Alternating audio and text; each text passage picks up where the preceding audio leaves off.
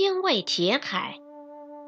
夏朝以前，国家还没有形成，那时候的帝王远不如后来帝王那么阔气，享有许多特权，而是纯粹的人民公仆，只有尽义务的份儿。帝王的子女也没有什么太子、公主之类的特殊称呼，身份也尊贵不起来，和老百姓的子女一样。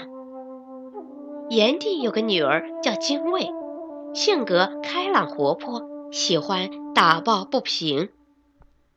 一天，他走出小村，找小朋友们玩耍，看到一个大孩子把小孩子当马骑，小孩都累趴下了，大孩子还是不肯罢休。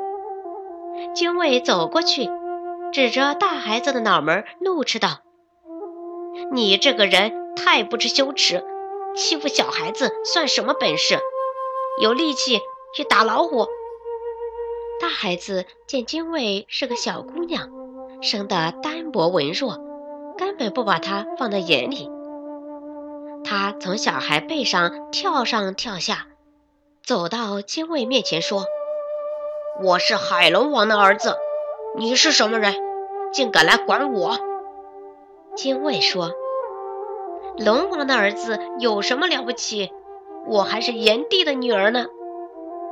以后你少到陆地上撒野，小心我把你挂到树上晒干。”龙王的儿子说。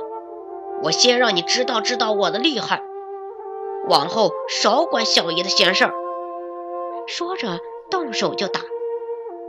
精卫从小跟着父亲上山打猎，手脚十分灵活，力气也不小。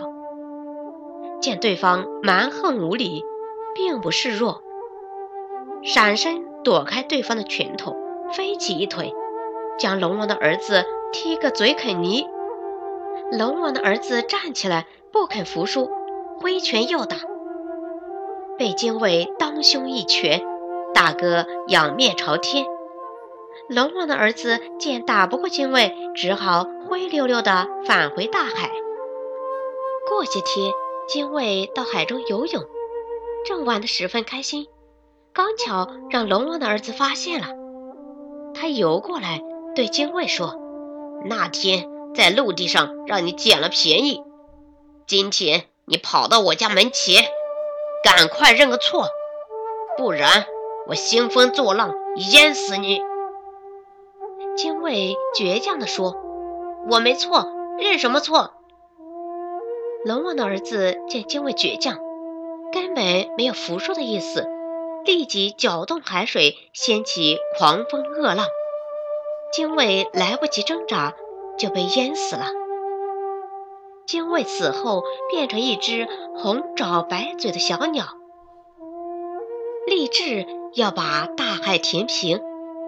用嘴衔来石头与树枝，投向大海，并发出“精卫精卫”的叫声，像是在鼓励自己。